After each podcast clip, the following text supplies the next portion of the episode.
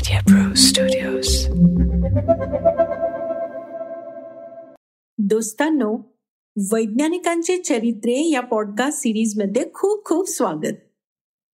या वैज्ञानिकांच्या जीवनगाथा तुम्हाला नक्कीच आवडतील स्फूर्ती देतील आणि संकटांवर मात करून पुढे जायला प्रेरणाही देतील.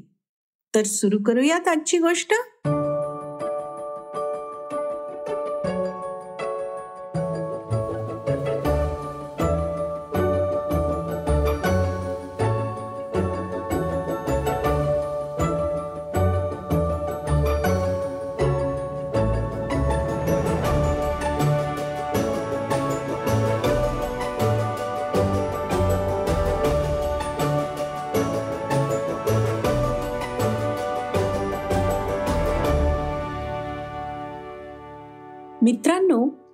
पूर्वीच्या काळी कॅन्सरचं निदान झालं की माणूस घाबरूनच अर्धमेला व्हायचा पण विसाव्या शतकाच्या सुरुवातीला रेडियमचा शोध लागला आणि हे चित्र पालटलं. चला तर मग या भागात जाणून घेऊया याच रेडियमचा शोध लावणाऱ्या आणि दोनदा नोबेल पुरस्कार मिळवणाऱ्या महिला वैज्ञानिकेबद्दल. ती एक हुशार निग्रही अशी स्वीडिश मुलगी होती. उच्च शिक्षणासाठी ती फ्रान्समध्ये आली होती.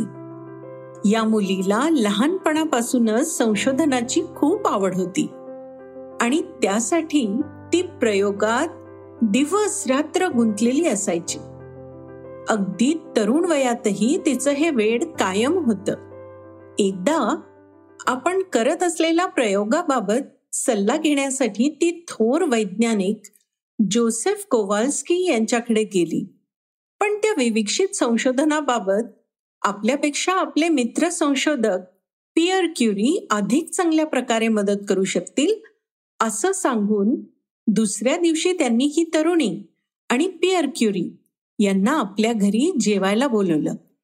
तसंच त्यावेळी या दोघांची ओळखही करून दिली. संशोधनानिमित्त दोघांच्या भेटीगाठी आणि चर्चा वारंवार होऊ लागल्या. या तरुणीचं लावण्य हुशारी संशोधनाबद्दलची आत्मीयता चिकाटीने व एकाग्रपणे काम करण्याची पद्धत कष्ट घेण्याची तयारी या गोष्टी पाहून पियर तिच्याकडे आकृष्ट झाले. मग सतत काहीतरी निमित्त काढून ते तिची गाठ घेऊ लागले. ते पण तरुण असूनही संशोधनात नाव मिळवलेले असे होते. भेटीगाठीचं रूपांतर बघता बघता प्रेमात कधी झालं ते कळलंच नाही. मग पियरने या तरुणीस लग्नाची मागणी घातली. सुरुवातीस यासाठी त्या तरुण महिला शास्त्रज्ञाची तयारी होईना. पण पियरने तिचा पिच्छा सोडला नाही. विज्ञान इतिहासातील अविस्मरणीय अशी प्रेमपत्र तिला पाठवून त्याने या संशोधक तरुणीचं मन वळवलं आणि शेवटी तिचा होकार मिळवून अठराशे पंच्याण्णवच्या जुलैत त्या दोघांनी लग्न केलं.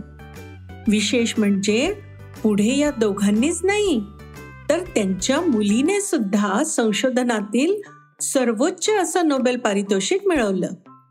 कोण बरं होती ही संशोधक तरुणी? मित्रांनो आता तर तुमच्या लक्षात आलंच असेल.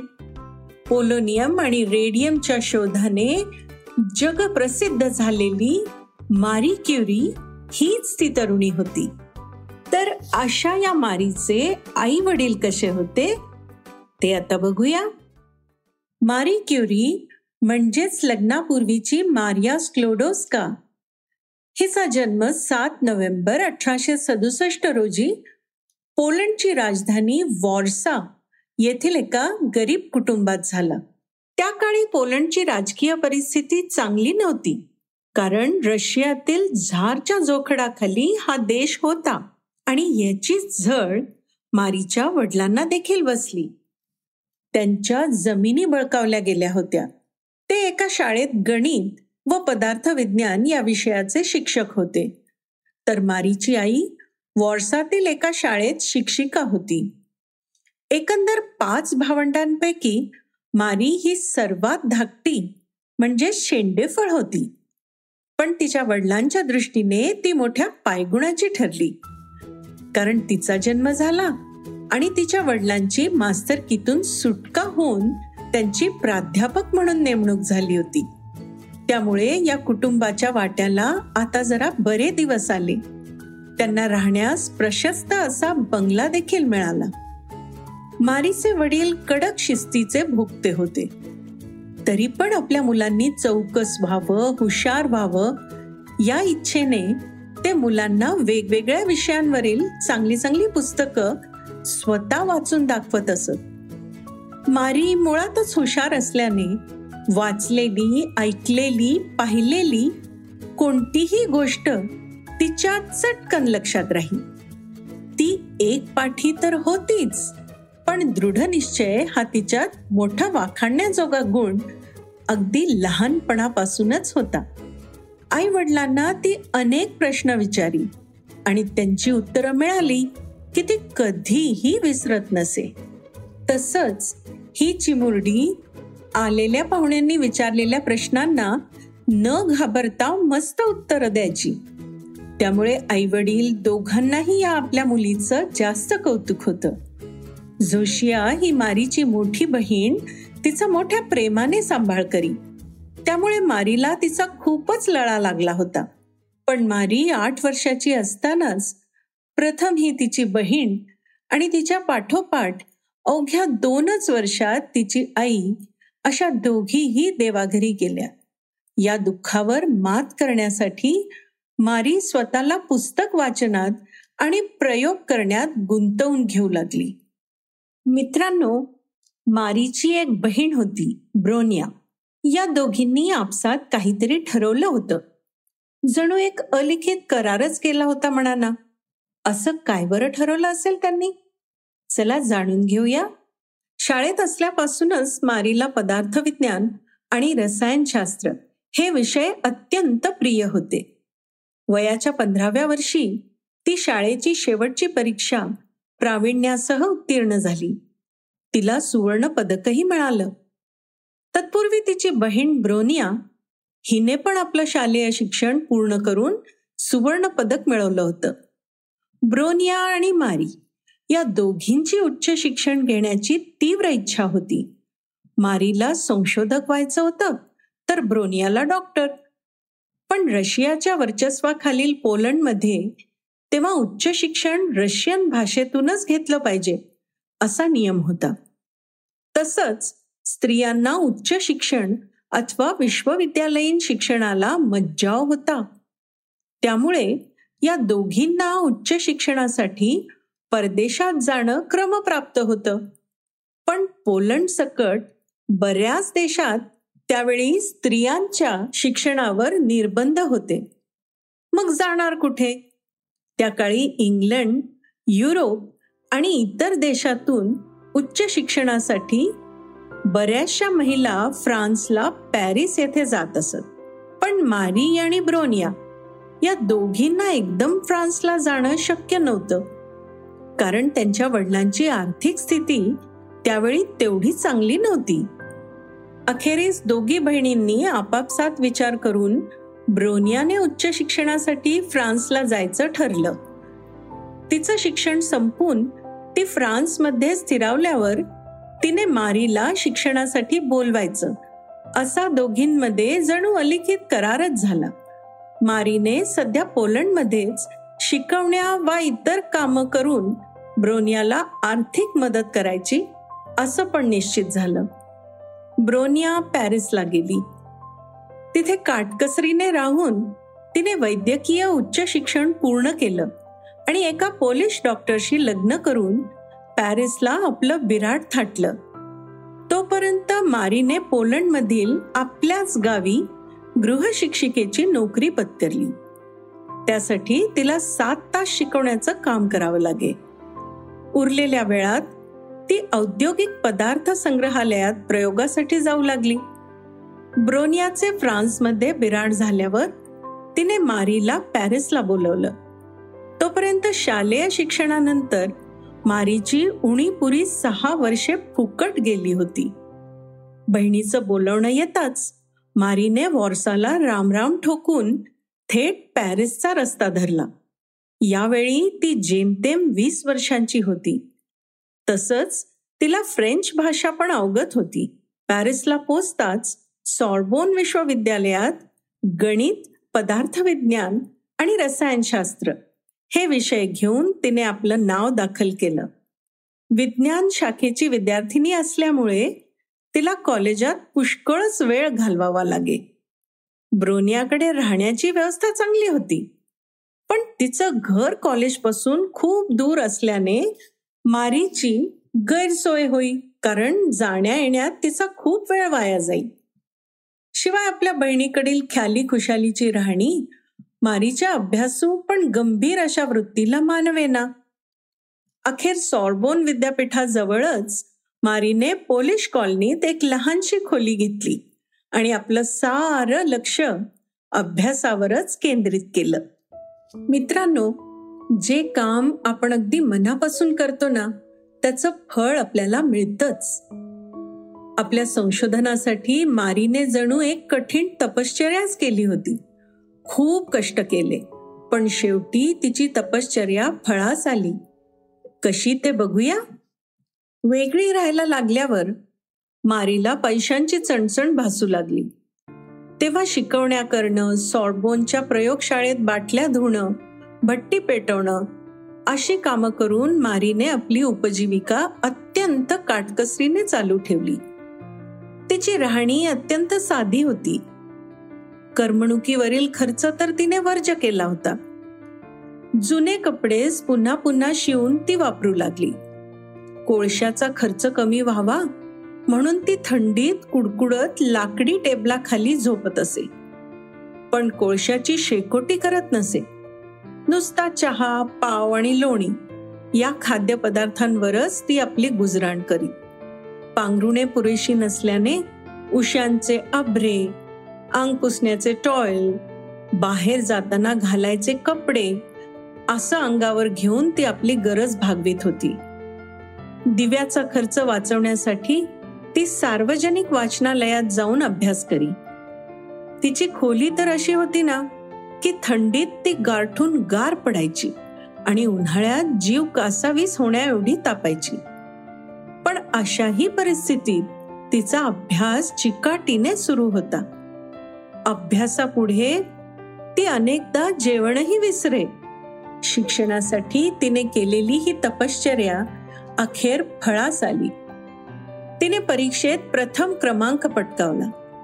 सुप्रसिद्ध वैज्ञानिक मेंडेलिफ हे मारीच्या वडिलांचे मित्र होते. मारीची बालपणीची हुशारी पाहून एकदा तिच्या पाठीवरून हात फिरवत ते तिला म्हणाले होते हे बघ मारी तू हुशार आहेस. तुझ्याकडे एकाग्रता आणि चिकाटी आहे. कष्ट घेण्याची तयारी आहे. अशीच जर तू मोठेपणी राहिलीस तर अभ्यासात आणि विशेष करून संशोधन क्षेत्रात नाव काढची. पहिला नंबर मिळवून मारीने अभ्यासात आता नाव काढलं होतं. पुढे संशोधनातही ते काढण्याची तिची इच्छा होती. नंतर मारीच्या अभ्यासवृत्तीला प्रोत्साहन देणारा जीवनसाथी मिळाला. एका हुशार संशोधकाशी तिची ओळख झाली. या दोन महान संशोधकांचा विवाह कधी झाला? ते जाणून घेऊया. परीक्षा झाल्यावर सुट्टीत मारी वडिलांकडे वॉर्साला परत गेली. तिला पोलंडमधील एक स्कॉलरशिपही मिळाली. त्यावर तिचा वर्षाचा खर्च जेमतेम भागण्यासारखा होता. मारी परत पॅरिसला गेली. तिने आता पूर्वीची अडचणीची खोली सोडून दुसरी घेतली आणि खोलीच्या कोपऱ्यातच आपली प्रयोगशाळा स्थापली. मारीच्या बुद्धिमत्तेवर तसंच संशोधक वृत्तीवर प्राध्यापक लिपमन यांचं विशेष लक्ष होतं. त्यांनी तिला संशोधनाचं काम दिलं. आणि त्यासाठी त्यांच्याच एका विद्यार्थ्याची मदत घेण्याचा सल्ला दिला. त्याचं नाव होतं पियर क्युरी. याच सुमारास कोवाल्स्की यांनी पण तिला हाच सल्ला दिला आणि दोघांची गाठ घालून दिली. पुढे त्याचं विवाह बंधनात रूपांतर झालं. दिनांक सव्वीस जुलै अठराशे पंच्याण्णव रोजी अत्यंत साधेपणाने हे लग्न झालं. त्यानंतर मारी आणि पियर या दाम्पत्याने दोन सायकली विकत घेतल्या. आणि छोट्याशा पण नवीन जागेत आपला संसार थाटला. क्युरी दाम्पत्याचं वैवाहिक जीवन परस्पर सहकार्याने आनंदात सुरू झालं. घरी आणि प्रयोगशाळेत. ते एकमेकांना मदत करत. लग्नानंतरही मारीने आपला अभ्यास सुरूच ठेवला. पियरच्याच प्रयोगशाळेत तिचं पुढील संशोधन सुरू झालं. एव्हाना पियरच्या संशोधनाचा आंतरराष्ट्रीय पातळीवर बोलबाला झाला होता. इंग्लंडमधील तत्कालीन विख्यात वैज्ञानिक लॉर्ड केल्विन याने पियरच्या संशोधनाबाबत त्याचा गौरव करून त्याला अभिनंदनपर पत्रही पाठवलं होतं. मारी आणि पियर या दाम्पत्याला अठराशे अठ्ठ्याण्णवमध्ये कन्यारत्न प्राप्त झालं. तिचं नाव इरिन. याच मुलीने मोठेपणी मारीचं संशोधन कार्य पुढे सुरू ठेवून आपल्या पती संवेद कृत्रिमपणे किरणोत्सारी द्रव्य तयार करण्याचा शोध लावून आईप्रमाणेच नोबेल पारितोषिक मिळवलं. हे पारितोषिक मिळवणारी आई मुलीची ही पहिलीच जोडी ठरली. जर्मनीत अठराशे पंच्याण्णवमध्ये रॉन्जन या संशोधकाने क्ष किरण म्हणजेच एक्स रेचा शोध लावला.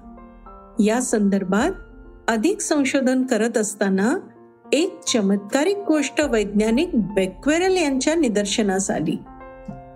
काय बरं असेल ही चमत्कारिक गोष्ट? तुम्हालाही उत्सुकता लागली आहे ना? मग बघूया की. किरणोत्सर्जनाचा अभ्यास करताना काय काय आश्चर्यकारक गोष्टी घडल्या ते? त्याचं असं झालं की एकदा त्यांनी युरेनियम धातूचा क्षार काळ्या कागदात गुंडाळून ते पुडकं फोटो काढण्याच्या न वापरलेल्या काचेवर अंधारात सहजपणे ठेवलं आणि कामाला निघून गेले. परत येऊन पाहतात तर काय? ती फोटोची काच प्रकाशाचा परिणाम झालेल्या काचेप्रमाणे काळी पडलेली दिसून आली. टीनच्या डब्यात युरेनियम ठेवून याचप्रमाणे केलेल्या प्रयोगातूनही हाच अनुभव आला. यावरून अपारदर्शक पदार्थातून पार होऊ शकणारे प्रकाश किरण युरेनियमपासून उत्सर्जित होत असले पाहिजेत असं त्यांनी अनुमान बांधलं. आणि त्या दिशेने संशोधन सुरू ठेवलं. मारीने देखील याबाबतचा अभ्यास सुरू केला. युरेनियम प्रमाणेच किरणोत्सर्जनाचा गुण दुसऱ्या कोणत्या धातूत आहे का हे तिने तपासून पाहिलं. त्यात थोरियम शिवाय दुसऱ्या कोणत्याही धातूत असा गुण तिला आढळला नाही. या गुणाला तिने किरणोत्सर्जन असं नाव दिलं. त्यानंतर कोळशाच्या खाणीत आढळणारं पिच ब्लेंड हे खनिज तपासून पाहताना युरेनियमपासून होणाऱ्या किरणोत्सर्जनाच्या चौपट किरणोत्सर्जन त्यातून होत असल्याचं तिला दिसलं. यावरून पिचब्लेंडमध्ये युरेनियमपेक्षाही जास्त किरणोत्सर्गी असं मूलतत्व असलं पाहिजे. या निष्कर्षाप्रत मारी क्युरी आली. हा निष्कर्ष अकॅडमी ऑफ सायन्सेसच्या प्रोसिडिंग्समध्ये मारीच्या नावे प्रसिद्ध झाला. मारीला प्रकर्षाने जाणवत होतं की युरेनियमपेक्षाही कितीतरी पटीने जास्त किरणोत्सर्गी म्हणजेच रेडिओ ऍक्टिव्ह असं काहीतरी त्यात आहे. पण कसं असतं ना? संशोधनाच्या या जगात नुसतं जाणवून चालत नाही. ते सिद्ध करावं लागतं. वैज्ञानिकांना पटवून द्यावं लागतं. आणि त्यासाठी हे मूलद्रव्य शोधून वेगळं करायला पाहिजे होतं. ते कसं बरं केलं असेल त्यांनी?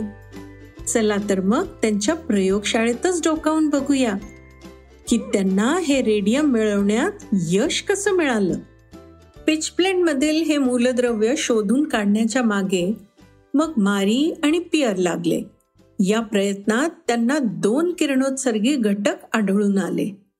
त्यातील एकाला मारीने आपल्या मायदेशाच्या स्मरणार्थ पोलोनियम असं नाव दिलं. हे युरेनियमपेक्षा कितीतरी पटींनी जास्त प्रभावी होतं. त्यानंतर त्यांना पोलोनियमपेक्षा सुद्धा अधिक प्रभावी घटक सापडला. त्याला त्यांनी रेडियम असं नाव दिलं. आता रेडियम हा स्वतंत्र धातू असल्याचं वैज्ञानिकांना पटवून देण्यासाठी रेडियम वेगळं करणं आवश्यक होतं.